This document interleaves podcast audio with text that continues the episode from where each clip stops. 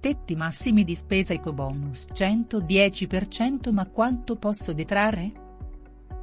Riassumiamo brevemente. Spiego per dare un pochino di chiarezza ed infarinatura a chi ne ha bisogno. Dunque cominciamo.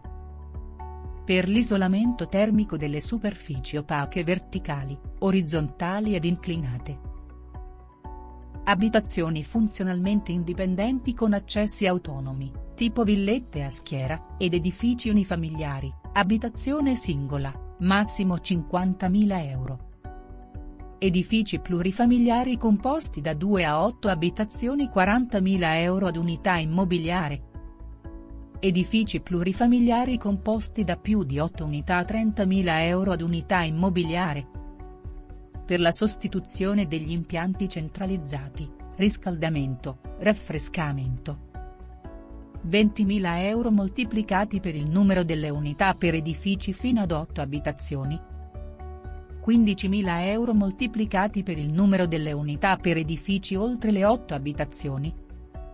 Per la sostituzione degli impianti di abitazioni singole.